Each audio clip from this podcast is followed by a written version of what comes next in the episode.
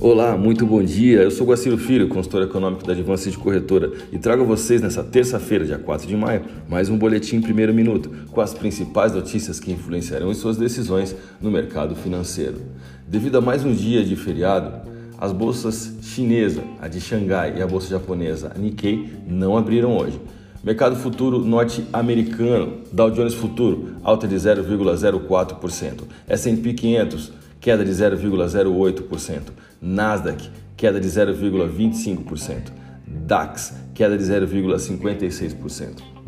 Diante de um calendário econômico que não pressiona no dia de hoje, é notado a formação de mais um novo rally de alta que vai se consolidando no mercado acionário americano, europeu e brasileiro, potencializando novas valorizações da divisa brasileira diante dos principais pares de moedas, refletindo a entrada de capital estrangeiro no país.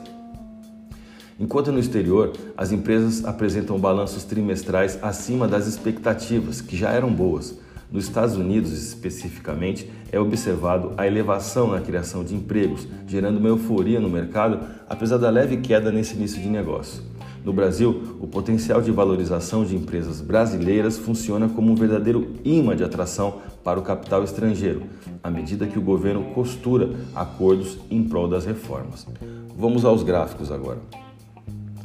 O dia foi de grande volatilidade, com uma oscilação de 1,53% entre a mínima do dia em 53742 no spot e a máxima de 54552 também no spot.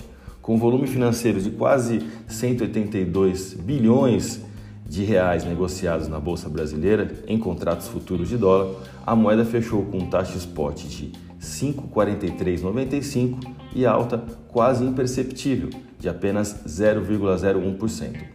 Olhando para o euro agora, a moeda apresentou uma valorização perante o real brasileiro durante o primeiro pregão de maio e agora no pré-market opera em desvalorização de 0,47%, acima da média móvel de 200 períodos, localizado na taxa spot de 6,5015.